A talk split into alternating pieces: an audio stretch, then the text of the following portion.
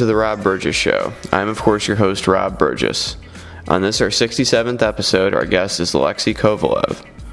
Alexey Kovalev is a journalist and founder of the website The Noodle Remover, where he monitors the Russian media, teaches information literacy, and runs crowdsourced and crowd-funded investigations. He contributes to The Guardian, Wired, and The Washington Post, among other outlets, mostly writing about the media in Russia and how they handle both political pressure from above and convulsions of the free market from below. Kovalev has worked everywhere from daily local newspapers to independent magazines to state news agencies. Until recently, he was the news editor at the Moscow Times, one of the few remaining independent English language outlets in Russia. And now on to the show. Uh, well, I'm glad we finally got this uh, hooked up. Thanks so much for doing this. I appreciate it. Okay, yeah, it's my it's my first day um, out in the free pastures. uh, yeah, because the paper I used to work for, the Moscow Times, uh, just folded yesterday. And We had a far- farewell party. Okay, well, I'm sorry to hear that, but yeah, at least you got to be back for the last day here. But um, yeah, what? Uh, go ahead and let everyone know uh, just to start out with uh, whatever you want them to know about you here. Uh, come again?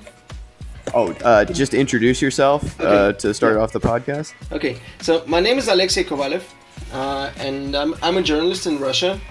I'm based in Moscow, uh, where I was born and have lived all, all my life, uh, with the exception of a few years that I spent in London. Uh, and uh, well, I've, I've worked for every national publication you can think of, and I'm also contributing to the likes of The Guardian in the UK and The Washington Post. Uh, and I also have a project, uh, a pet project of mine, uh, that's called The Noodle Remover. Uh, the name comes from a very colorful Russian expression which means to hang, hang noodles on someone's ears means to intentionally uh, deceive someone. Uh, so I'm, well, figuratively removing those noodles. So it's it's a fake fake news busting and media literacy project. Yeah, that's that's a very important work, especially these days, for sure. Um, so uh, I kind of caught you at first when you were uh, on a layover in uh, Denver. Uh, you were actually uh, in the United States just recently. What can you tell us about that trip that you just took here? Okay, so I um, I think it is it was a very unique experience. Uh, I got the, um, the the full America treatment. So I came for a very high profile event in Aspen, the Aspen Ideas Festival, and on my way back to Moscow, uh, United Airlines, uh, my United flight from Aspen to Denver got delayed for three hours, and uh, I lost all my connecting flights from Frankfurt to uh, from Denver to Frankfurt, and from Frankfurt back to Moscow. So I got stranded in, in, Denver for a full day.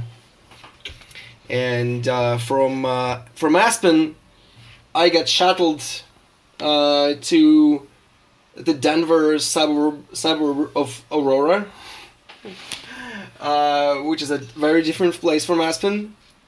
And then I spent a day, day in, in downtown Denver, and it was a very illuminating experience. Yeah, there was a uh, protest going on that day. Uh, what was the protest? Uh, kind of the focus of it. Um, it's interesting because it, uh, originally it was called um, something like uh, they've uh, the March for the Free Press, and then for some reason it got renamed into um, just um, March for Impeachment. Oh. im- im- impeachment march. Uh, well, the, the first one sounded more enticing because, well, I'm the free press. Um, Yeah. See that? Uh, well, I, I want to, to, to, to check it out because uh, well, I'm going to a lot of uh, I um, I'm going to a lot of protests in Russia to cover them um, because there's a lot of uh, protest activity going on right now in Russia, and also because I well, well I'm generally interested interested in the protest movements around the world.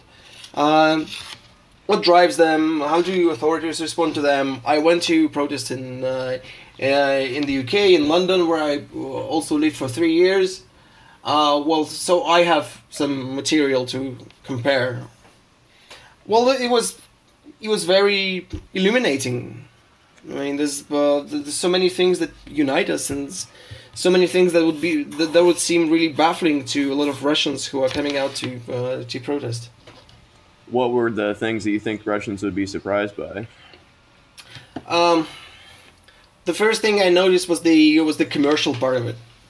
I mean, the the the, the whole it, it, it's it's I think it's the entrepreneurial side of uh, of American life and psyche. Uh, you guys turn everything into a, a highly efficient business.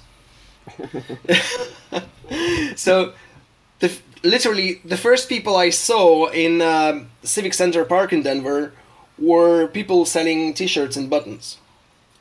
Uh, there's a certain point that's in, in every subculture when uh, when people uh, it stops being just a um, uh, just a way to spend some free time for them.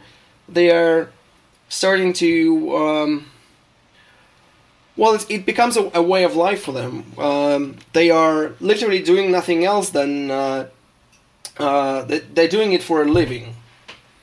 So I was in um, uh, in my uh, in my very early youth, in my early twenties. I was into, into like techno festivals.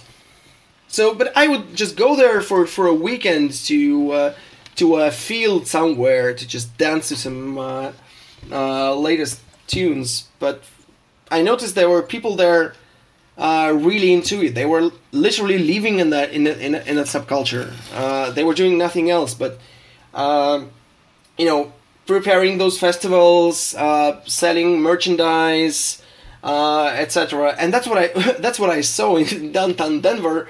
All of the well, maybe a couple of hundred people at best who uh, bothered to turn up were shall I call them professional activists?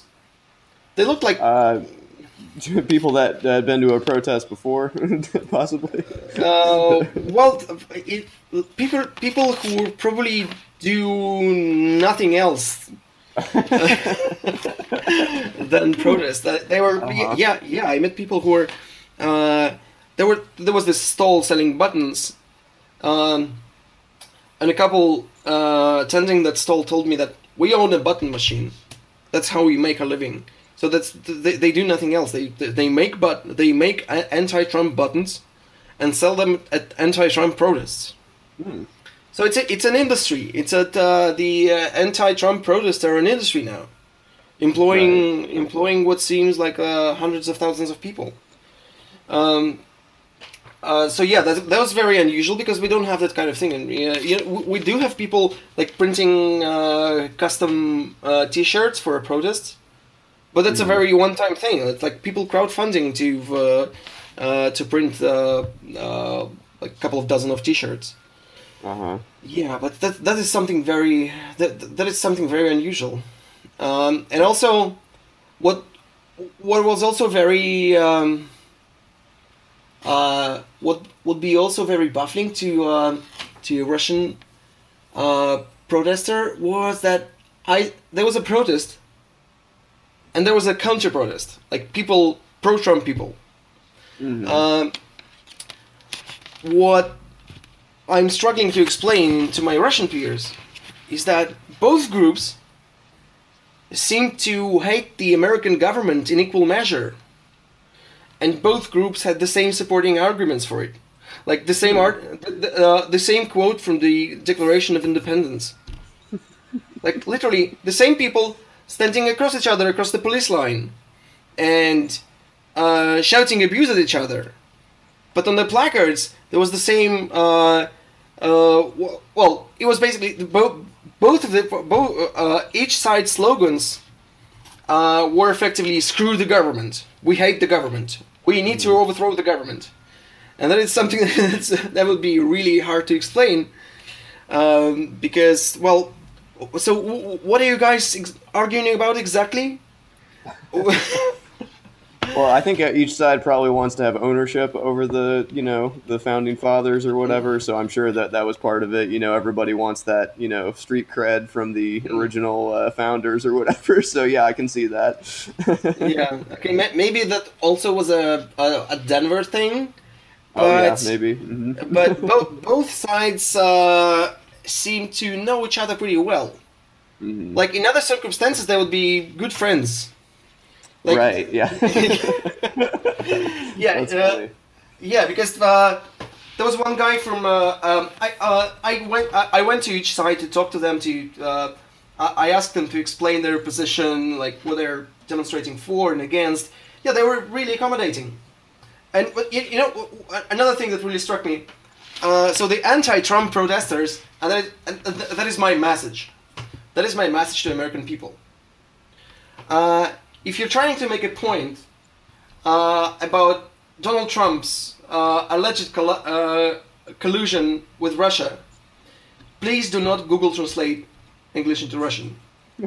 Well, I was going to ask you about this because I know this is a pet peeve of yours when Yes, people it- do it the is. fake Cyrillic. Uh, what what's some of the? Do these things like mean anything when you see them in Russian, or is it just gobbledygook? Is it just nothing? No, it's ju- it's just gibberish. It's just uh, Uh-huh. ran- random. Uh, you know, Google Translate is really bad at, at, at translating English into Russian because English and Russian are very different languages. They're, um, English is far easier for a Russian to learn to, to, to learn than vice versa. So that really just looked like random Russian words arranged in no particular order. So if, if you're trying to make a point, well, I'm sure there are uh, a lot of Russian speakers in Denver and in many American cities as well.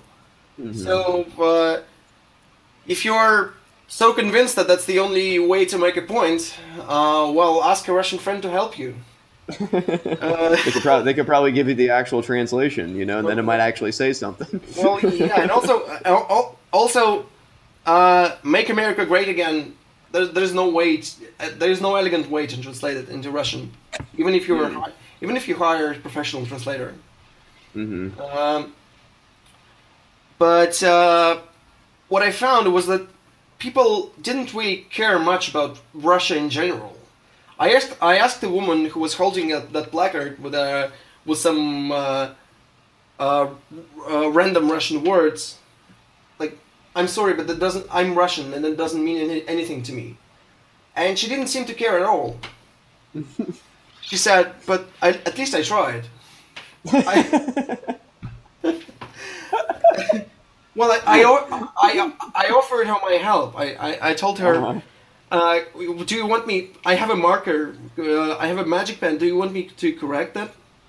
I can make a decent translation into Russian for you. But no, she didn't care. So Right. um, uh, one thing that uh, another thing that um, struck me is that it could be any country, uh, but Russia is just uh, an easy target, I guess. I don't know, but people don't really people don't really care about Russia. Uh, it's just uh, it's just a way to get to uh, to, the opponents. I, I don't know to to get a, a Trump. He didn't seem to. I, I I I don't think that's a very effective tactics. Right. Well, I'm sure when they're when they're referring to Russia, they don't actually mean all the people that live there in the giant, you know, country there. I'm sure they're just talking about a few select people, and they think that equals Russia in their minds. So it's like, uh, why do I need to understand all these other people? I'm focused on this little bit, and I'll call that Russia. You know? Well, yeah.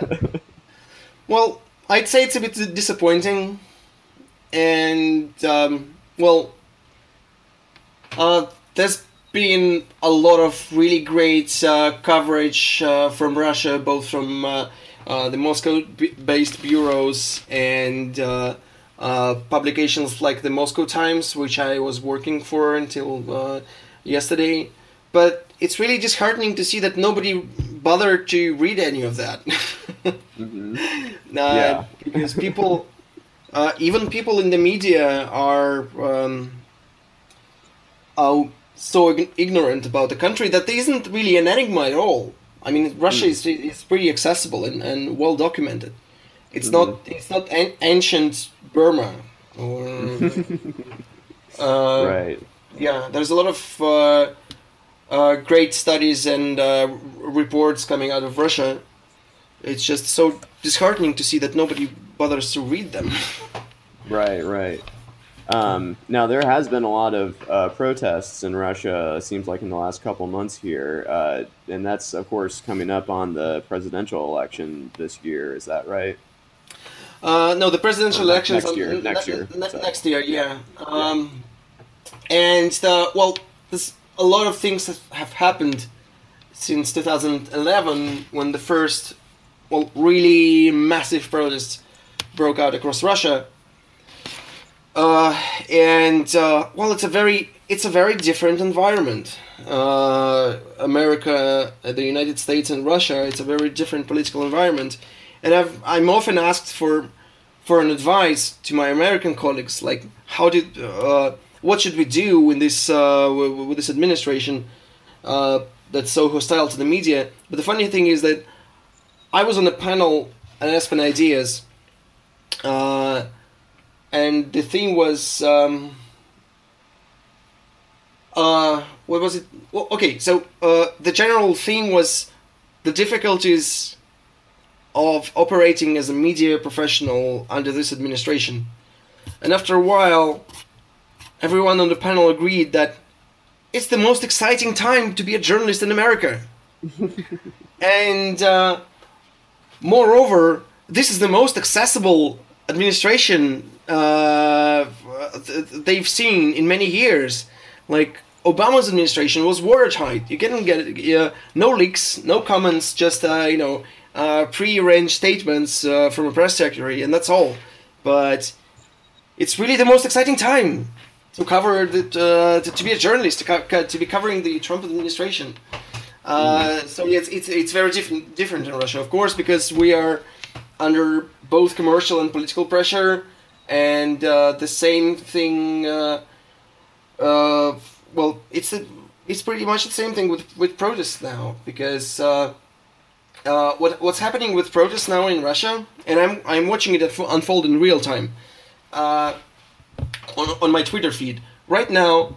The big biggest protest movement concentrated around a single figure, the opposition leader Alexei Navalny uh, whom you've probably heard about if you Google Russian opposition. That's the first Yeah. thing. th- That's the first the first name that will pop up. Uh, his um, his campaign headquarters in Moscow is now being besieged by uh, by policemen. Uh, that uh, just se- seizing everything they can uh, get a hold of, and they're just blocking the entrance to, to, to the office without any legal uh, without any legal pretense and they're also being choked out of their lifelines. Like they cannot print any any leaflets or campaign newspapers because uh, the few remaining printing shops that that accept their orders and they have they they they run a crowdfunding campaign. Like people are uh, their supporters across Russia are donating money to the campaign, uh, but they cannot spend that money because the few remaining printing printing shops, for example, that accept uh, their orders uh, will then refuse to deliver the orders because uh, uh, they get a call from uh, for, uh, security services uh, in that town, or for example, uh, you know they they need to rent a, a headquarters in a certain uh, in, in a certain town, but nobody will rent nobody will rent them the office. So there's a lot Wow. of it, it's obviously it, it's obviously illegal, and uh, well, it's obviously political. But uh, because most of the media in Russia are either directly owned by the state, like I used to work for uh, a state news agency. I was a senior editor at uh, a state news agency. It was a state-owned, state-funded, uh, hundred percent state-funded uh, public news publication. Uh, it was a news agency, uh, uh, operating as a news wire, providing services to other media organizations, as a news website, etc. Uh, and most of the it was a uh, it was a state enterprise, and the most popular um TV networks in Russia, covering about seventy percent uh, serving as the as a primary or only news source for about seventy percent of all Russians, are state owned and state controlled. they're very tight. They're very tightly and rigidly controlled, uh, directly from Putin's administration. So there, there's a guy in Putin's administration. Uh, he's a deputy chief of staff who can call any uh, uh, editor in chief of any TV network uh, and order a complete media blackout on certain topics like uh, the o- opposition movements or uh, uh, protest rallies and demonstrations. Like he, he literally can call them. The guy next sitting next to Putin can, can call an editor in chief of a major TV network in Russia and tell them uh, not to cover the protest movement at, at all, and there will be no and, and there will be no mention of it. Uh, you know, until they lift the ban.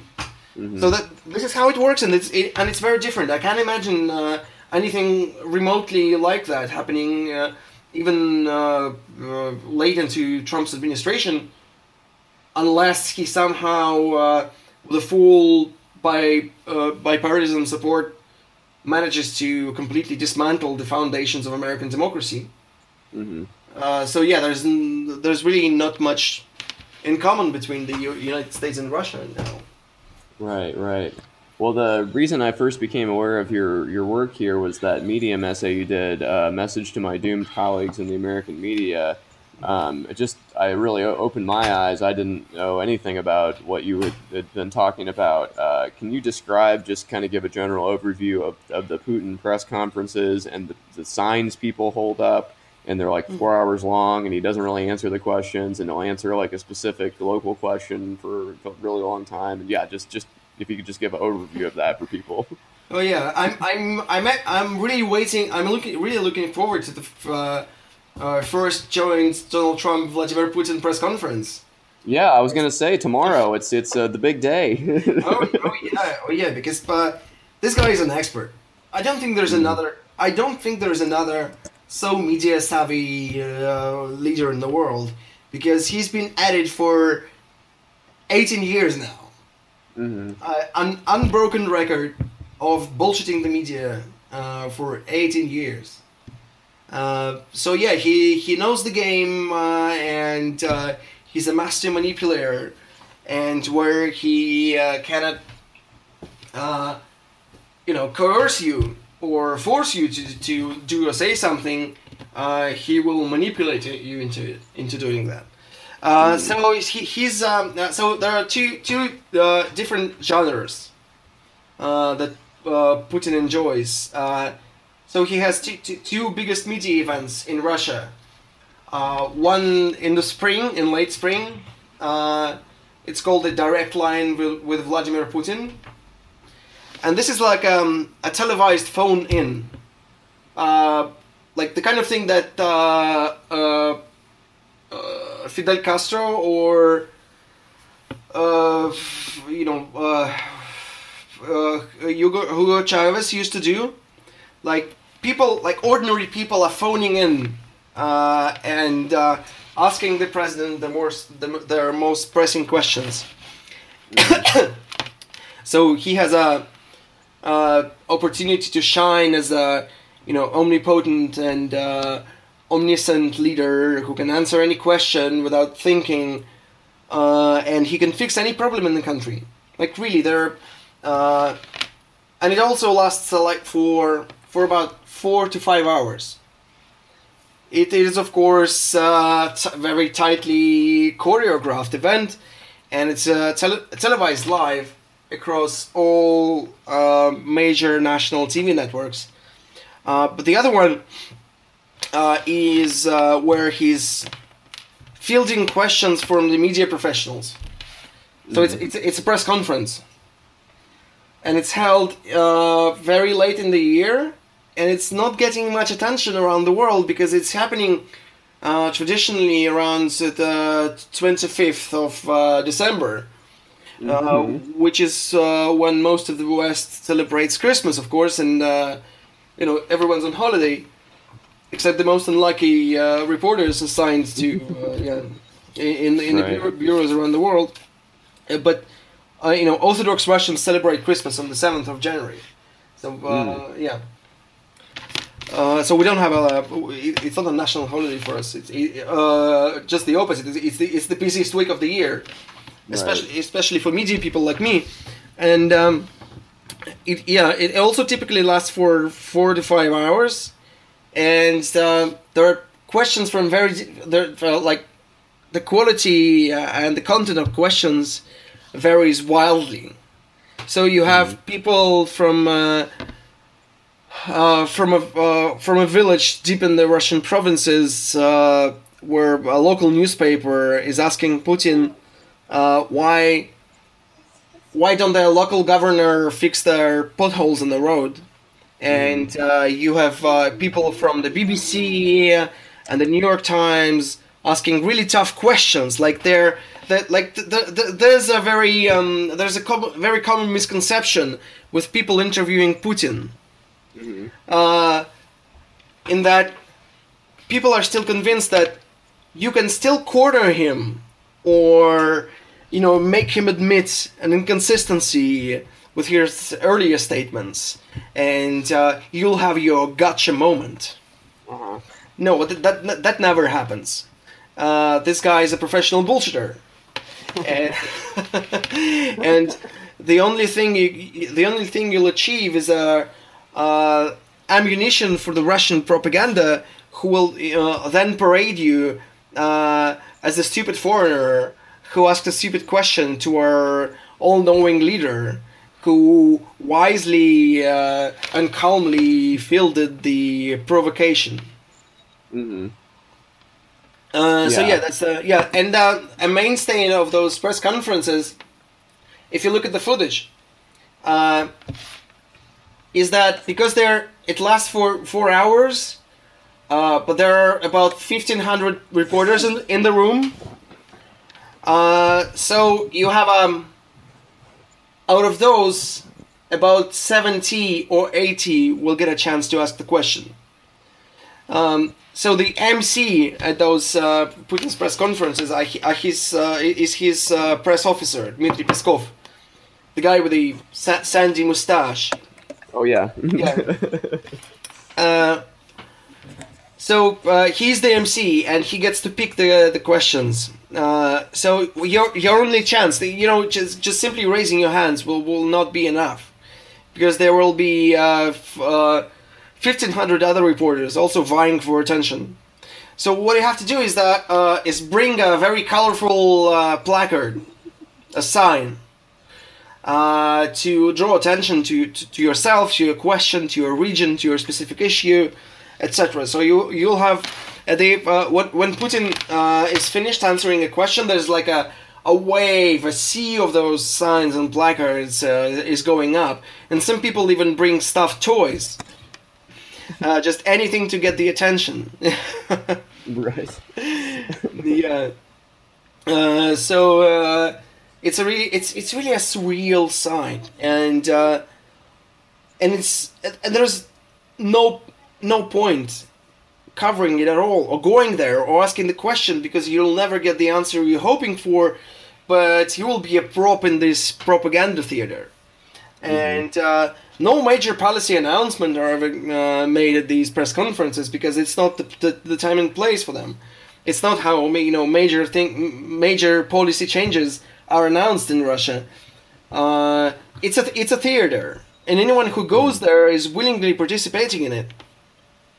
And uh, you, you you really don't have to do that. And I've uh, I'm also I'm watching the debate around the uh, people.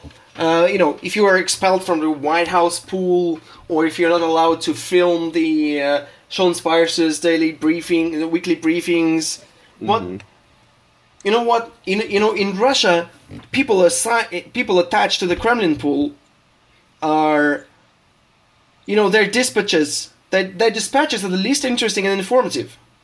You mm-hmm. really don't have to do that because, uh, you know, the most important. You'll never get anything on record, and uh, mm-hmm. what you will get on record uh, is never anything that matters. Mm-hmm. Uh, so you really don't have to do that, but you feel compelled to because everybody else is doing that. Right. Yeah. So it's a as a news organization, it's a it's very you know every every time that happens to to uh, two times every year in the late spring and in uh, late December. Um, most newsrooms across Russia uh, are paralyzed. Uh, There are there are really important matters to cover, but every is just glued to them uh, to the screens, watching the uh, Putin's uh, biannual uh, uh, well show off. Right. Well, no- that's what I was going to ask you with the with Sean Spicer thing. So you don't see that as quite as worrying as because I, I we see that and that's that's definitely a change from before. But you're saying that you know maybe you don't get the best information from these kind of you know staged events anyway. So it's not really the place to do your reporting in the first place. So Well, you can make a well, you can make a point, of course, and you can just switch your camera on and keep Yeah. And they will That's expel, true. and they will expel Yeah. You, and they will, uh, uh, and well, so what then? Uh, there's uh, well, of course, it's a well that that's of course how they do that. They they take they don't just cut your lifeline or uh, just all at a time, all, all at one time. They take it little by little. They cut your uh, uh, first uh, first they take away your privileges uh, one by one and then your liberties and, and your rights uh, guaranteed by the, I don't know what guarantee well in, in, the- in the states uh, it's the freedom of uh, it's, it's the first amendment that guarantees the f- uh, uh, the freedom of speech and the freedom of media but in Russia it's the um, it's the constitution and the media law which of course at this point they're not worth the paper they printed on. Uh, but they don't take them, don't take them all away all at once. They start taking them away little by little. Like first they uh, start to regulate your. Well, there's yeah, there's one there's one there's one thing there's um, and that's what I that's what I see happening in uh, in the states. Uh, is that access stops being an, uh, a right, it bec- becomes a privilege. It's uh, creating those artificial scarcities. Like, uh, they can intentionally uh, put a hundred reporters in, a- in a room designed for 70, for example. So that there is a scramble uh, among the reporters between themselves, like uh, that uh, they have to fight among them amongst themselves for, for, for access for, for for chairs and for uh, very limited time with the microphone, etc. Um, yeah, so I have no um, well because I don't really I'm I'm not a constitutional expert. Uh, so I don't really know what what what, what, kind of advice ca- can I uh, can I give you guys. Uh, how can you? Well, well, well, of course you can. You you have a lot uh, far more uh, opportunities to fight for your rights and to dis- dispute uh, the violation of those of those rights in court. Uh, because we don't. uh, because we in Russia we really don't have the uh, separation of powers. Because In Russia, all of the powers are, are uh, concentrated in the executive branch, and all others are uh, are completely subservient to executive. hmm So now, yeah. yeah, when uh, when Putin first became in the office here, uh, how quick was the change? You're kind of talking about things happening gradually. Uh, what was the media environment like when he took office, and then how did it change uh, in your view? Uh, okay, so uh, what started happening in literally the first year of Putin's uh, Putin in office is that um, news outlets, uh, previously very independent and critical towards the uh, the, the president and the government, um, have started, and that's uh, and that's a still uh, that's a still an ongoing process. Uh, there's like um, there's a thing uh, that I'm not sure there's a correct way to describe it in English, but I do hope that you'll never have to experience it in a way that it's a, it's a hostile takeover of newsroom of newsrooms across Russia by loyalist editorial teams. So the first thing that happened in the first year of Putin's presidency is that they took away uh, an independent TV channel uh, from the owners, and there was like a, a star team of reporters and editors working for the TV channel that were extremely cri- critical first towards uh, Yeltsin, the uh, Vladimir Putin's predecessor, who appointed hi- who appointed him at first as prime minister, and then as uh, as his uh, successor in presidency. Uh, so the first thing Putin did, because he understood perfectly the power of the media, that helped uh, catapult a very unpopular president in 1996, Boris Yeltsin, whose uh, whose ratings were in the si- single digits. Uh, and the same media helped uh, catapult Yeltsin to uh, his second term. Uh, so Putin perfectly understands the power of television, especially in the media in general. So the first thing he did, like in his first year of presidency, uh, he replaced the, the, the the editorial team at this critical TV channel with, with loyalists, and that's it. Uh, and that's been happening for uh, 17 years now, and that's happened to uh, a few of the places I, I used to work for. For example, I used to work for uh, for a s- state news media organization, and uh, despite the fact that we were completely uh, state owned and state funded, we en- we enjoyed a great deal of uh, editorial independence. But that didn't, that didn't last long, and uh, in December 2013, the same thing that happened uh, 13 years before happened to us. Like overnight, the leadership uh, was uh, the, the, the, the entire executive branch of the uh, news organization was fired and replaced with uh, with very vocal and vitriolic Putin loyalists. So that's what what's that's what's been happening with both TV channels, and then in the late uh, 2000s with the independent news websites. Well, that's how it's been happening. Right. But right. I don't think that. Well, I again, I don't think anything like that can happen in, in, in the states unless, for example, there's a a, a massively rich and influential owner of a media business suddenly wants to be uh, on the good side with the administration.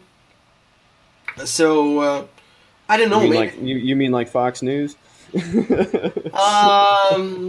well, not not quite. Like think of Not like uh, well, Fox News is, is already extremely friendly, so they Mm-hmm. don't have to they, they don't have to uh, you know the Trump's administration doesn't have to coerce Fox into covering the president in a positive way.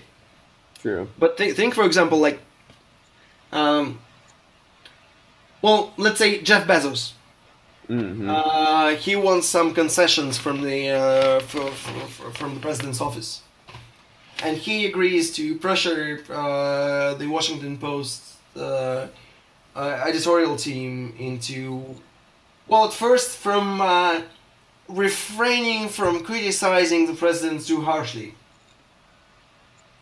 Well, the editor in chief of the and the owner can probably uh, come to some sort of an agreement. Well, I'm only um, I'm not watching uh, as closely as I probably should be, but I don't know if that's uh, if that's entirely possible. But that that that surely would be uh, um, uh, a warning sign to look out for. hmm And generally, uh, there's always the even if um, uh, you guys don't have uh, so many opportunities for political pressure in the media as we do in Russia, there's always the commercial pressure. For example, uh, you know, Trump-friendly businesses can uh, refuse to uh, buy ads uh, Mhm. uh, from uh, you know publications that are critical uh, towards Trump.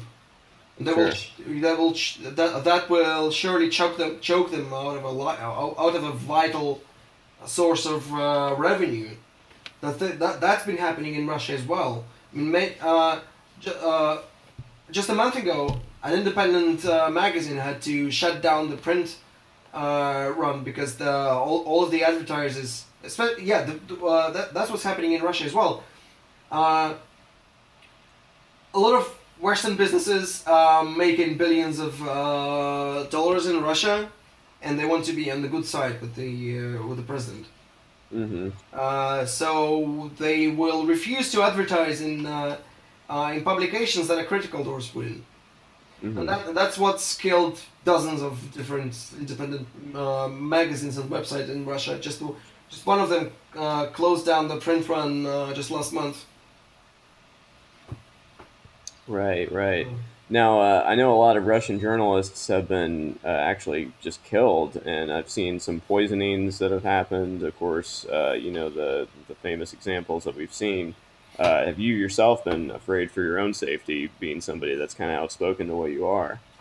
Um, not really, no, because yeah, it's uh, it, it's difficult and dangerous to be a journalist in Russia, uh, but we not uh, we have not yet reached the Turkey level, like Turkey, Mhm. Venezuela, Venezuela. Not we're not there yet. I hope and I hope that we'll never get there.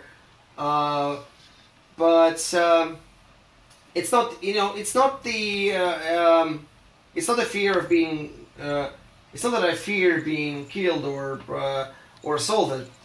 Uh, I'm not. I'm really not that important, and uh, the things that I'm saying out loud and I'm writing about, they're well generally public no- general knowledge. Everybody, everybody, uh, mm, well knows or uh, already suspects uh, that things I'm, I'm writing about are happening. So well, hopefully, well, I I like to think that I'm just too public uh, Mhm. to, to be any, any imminent danger, but it's the um, it's the sense of impending doom that uh, eats away at your determination.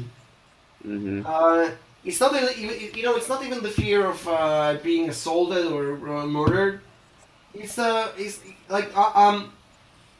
I have a family. I have uh, I have kids, uh, Mhm. and uh, what I fear most is that I, I won't be able to provide for my family Mm-hmm. uh, I work. I've worked for maybe a dozen at this point uh, of publications that have closed down due to financial difficulties because they've been starved out of uh, uh, ad revenue, for example.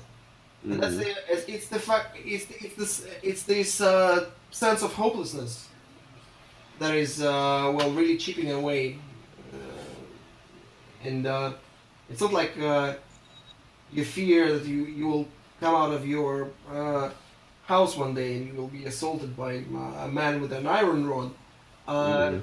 which which did which did happen uh, to one one of my colleagues.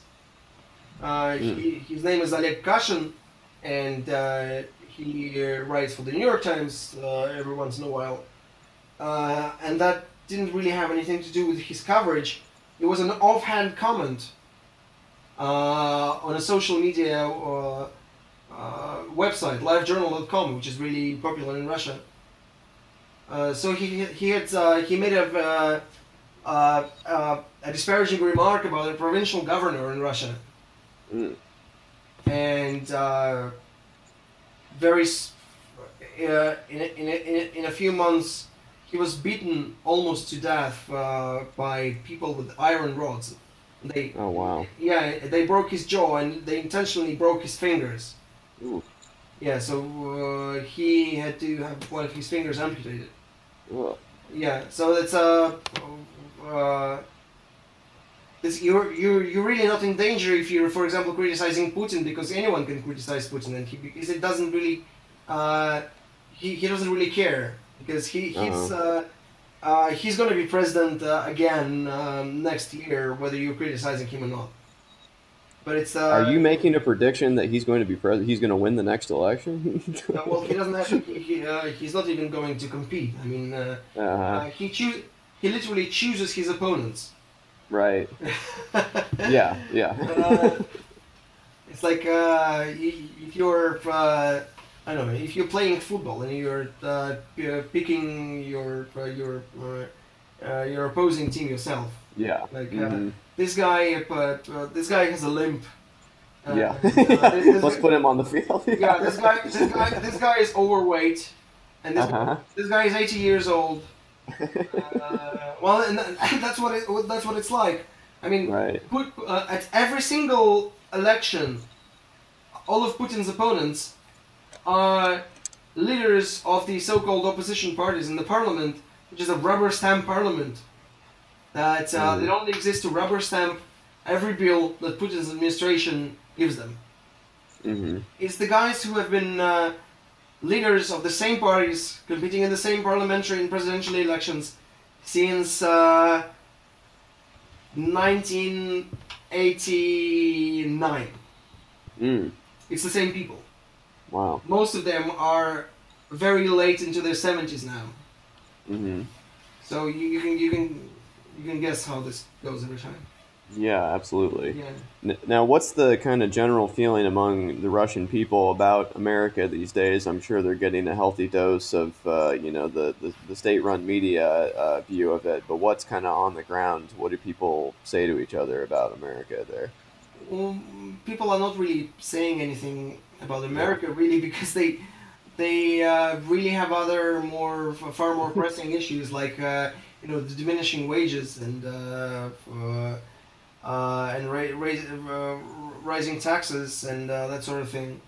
Uh, although it's a, it, it, of course there's a huge discrepancy because what people actually need to know and what the Russian television tells tells them uh, because there's a and there's a growing dis, th- there's a growing sense even among the Putin loyalists that the Russian television is unnaturally skewed towards covering what's happening in America, what's happening in the Mhm. United States, instead of covering what's uh, what really matters for Russians. Because if you Mhm. wa- if you watch the uh, uh, as I do uh, the Russian state TV, uh, especially in the run up uh, to the uh, November 2016 elections in the states, uh, and the first few months of the Trump presidency, uh, they would sometimes. Okay, so there, there's a there's a, there's a, a special genre on Russian TV. It's a uh, summary news show on Sunday every Sunday at, uh, at 8 p.m. There's a two-hour news summary and commentary show hosted hosted by a very uh, famous journalist. So, in the run-up to the to the uh, United States presidential elections and in the first few months of the presidency, uh, they would sometimes dedicate as much as uh, one fourth of the entire uh, two-hour uh, news segment to covering Trump. So I, uh, I I I did actually once uh, measure it with a, with a stopwatch. So a week before the parliamentary elections in Russia, supposedly the second most important elections in Russia, uh, they spent more time uh, discussing whether Trump, whether Donald Trump, uh, still a candidate, uh, was going to be assassinated by the FBI, uh, than covering the elections in Russia. Mm.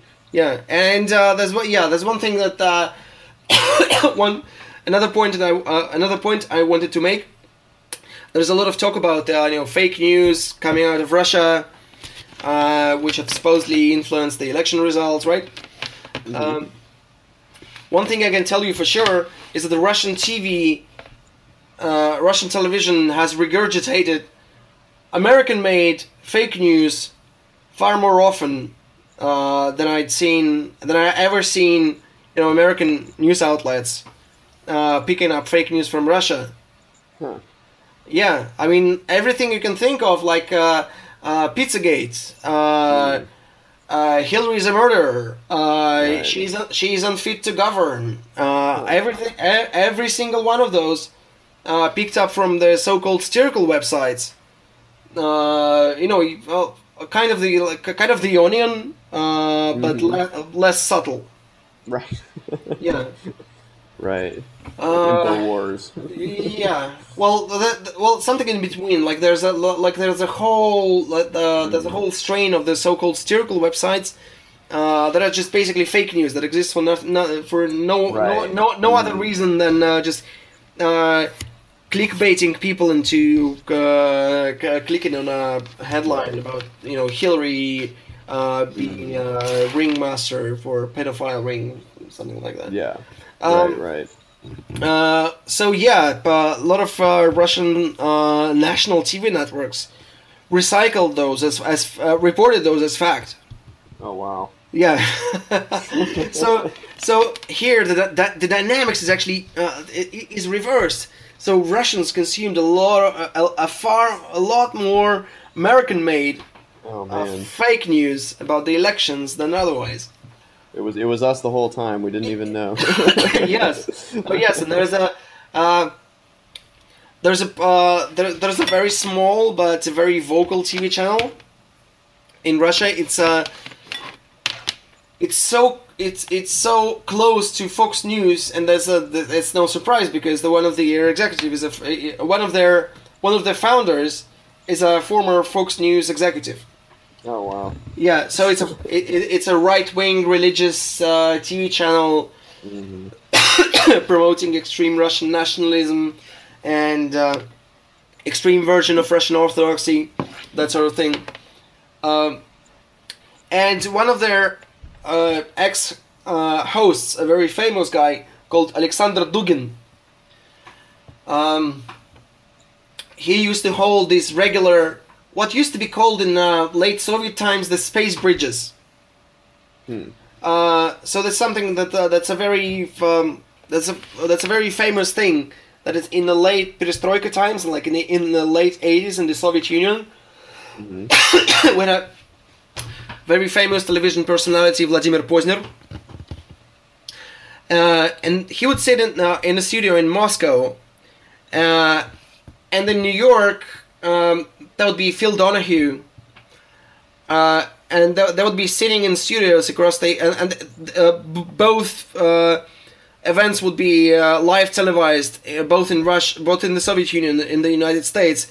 And there would like uh, there would be like famous journalists in the studio from the Soviet Union and from the United States like regular people. And they would be asking questions to each other and explaining things about their countries to each other there was something very extremely famous. Like it, it was the first time America opened up to the Soviet Union in the late '80s, in the perestroika times. Uh, so these two extreme right-wing uh, religious nuts um in the states and, Amer- uh, and in Russia attempted to replicate that. Uh, so you had Alex Jones on one end, uh, and he had its, uh, this crazy conspiracy, the crazy bearded conspiracy theorist uh, in Russia on, on, on the other end, on the other end, in the studio in Russia, and they would like they they really connected. they would discuss every single the most ridiculous conspiracy theory about uh, you know the West, the globalists. Uh, you know all the, the, they they have so many buzzwords in common. Like uh, big, the biggest evil in the world is these globalists. Yeah, so yeah, that's a and that's the only uh, and that, that's the only instance of uh, uh, you know an American publication uh, uh, uh, recycling fake news from Russia that I can think of. Yeah. Huh. Well, uh, I I really appreciate you uh, spending so much time with me here. We're getting close to an hour, so I wanted to end it on a little more of a fun note. Uh, I've never been to Russia. I'd love to go. Uh, if I were to come to, say, Moscow there, uh, where would you tell me to go? What would you tell me to eat? Where would you want me to see? Um, well, definitely, definitely not the Red Square. Uh, it, look, it looks exactly in, uh, the same in real life as it does in postcards. Uh, But there are a lot of nice places around it, and there's like a. while you still have a chance, uh, do go see some of the historical Moscow uh, around the Red Square. Oh, okay. Um, some of the places there were, uh, you know, like uh, narrow cobblestone streets uh, built in the uh, early 20th century, and those Oh, little. wow. Um, and uh, if you, uh, I, I wonder if they will they will still be there when you come Hmm. because Oh, Moscow wow. Moscow is under, uh, Moscow is undergoing a major uh, and very destructive uh, uh, reconstruction and renovation, the so-called scheme right now. Hmm. Uh, so yeah, it's it's uh, it's it's difficult. Oh, wow. to- Okay. and there's a there's a movement to preserve the historical Moscow, but it's uh, it's losing rapidly. Uh, yeah, there's a oh, well, of course, there's the there's a viewpoint from uh, uh, from the Sparrow Hills.